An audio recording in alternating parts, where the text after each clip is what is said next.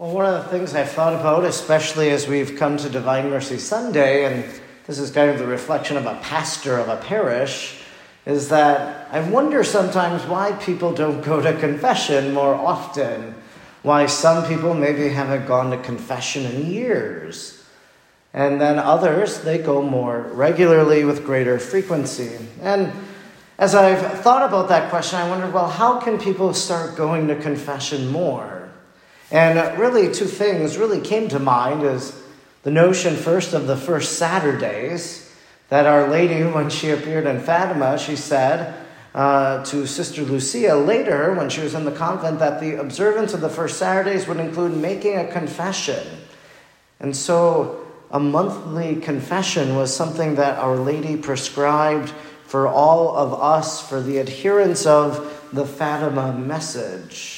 And so if we believe in Fatima and what Our Lady said there, then a monthly confession might be in store for us. And that would restore then the regular practice of the sacrament. And today, too, we have Divine Mercy Sunday.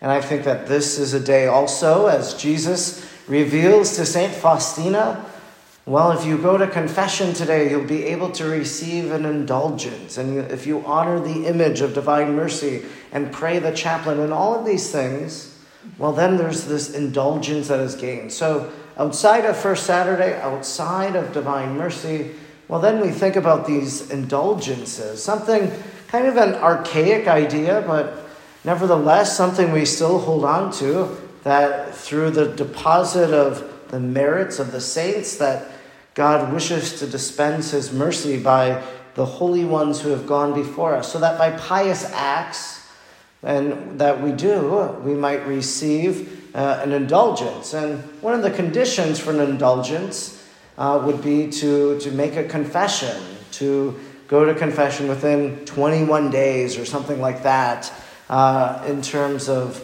obtaining that plenary indulgence that might be offered or that partial indulgence. It seems as we've maybe as a church gone away from the pious practices with indulgences, unfortunately, or maybe have wavered from First Saturday, but today with Divine Mercy, the notion of indulgences and confession abundantly on display.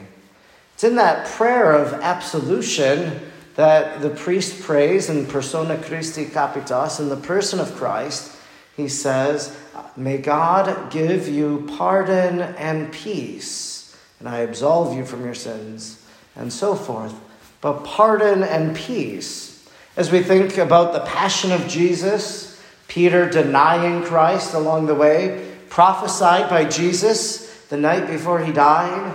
And so Peter having to ask for forgiveness, for pardon.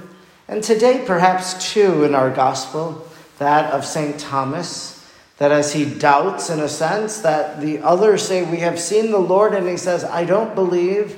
Well, then Jesus comes in his midst, and he says, "Peace be with you," and allows him to do the very things he said he wanted to do, to place his finger in the nail marks and his hand in the side. And he's able to do that. But for Thomas, then, you might think that he asked pardon of the Lord. "I'm sorry, Lord, that I doubted you."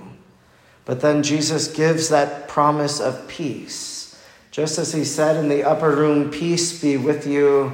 When we celebrate the sacrament of reconciliation, we experience that peace of God, which is beyond all understanding.